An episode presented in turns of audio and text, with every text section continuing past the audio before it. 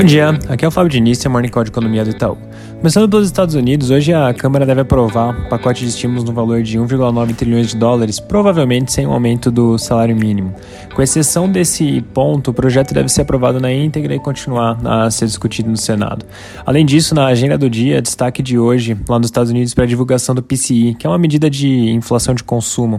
O resultado vai ser divulgado às 10h30, na expectativa de uma alta de 0,35% no mês, mais forte que a mediana das expectativas do mercado, que está em 0,1%. No Brasil, conforme a gente comentou ontem, a votação da PEC emergencial acabou não indo para frente mesmo. E, na verdade, o texto da proposta acabou nem sendo lido, que pelo menos daria um, um início ao, ao, rito de discussão da, da proposta. É, porque vários senadores alegaram que, que, que, o texto ainda vai sofrer algumas alterações e, dito isso, não fazia sentido já dar início ao rito ontem.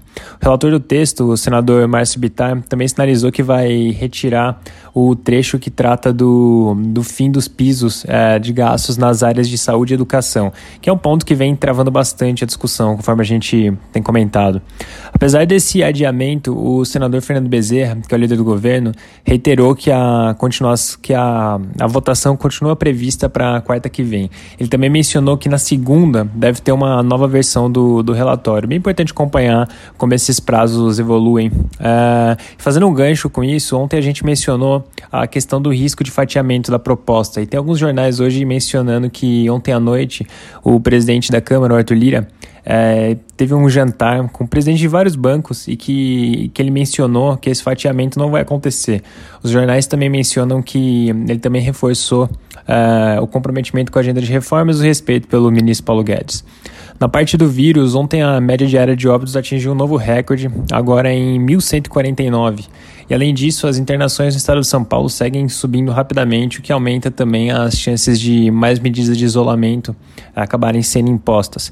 Isso não é uma particularidade do estado de São Paulo, tem outros estados que também estão endurecendo as restrições. Na Bahia, por exemplo, as atividades não essenciais vão ser suspensas a partir das 5 horas de hoje por dois dias. É, num tom mais positivo, o Ministério da Saúde anunciou a compra de 20 milhões de doses da vacina Covaxin da Índia. Os primeiros 8 milhões devem chegar no Brasil uh, agora em março. Aí um segundo pacote também de 8 milhões chega em abril e os outros 4 milhões chegam em maio.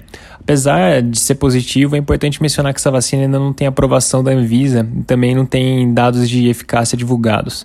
Na parte de dados, a FGV acabou de divulgar a confiança da indústria de serviços do mês de fevereiro.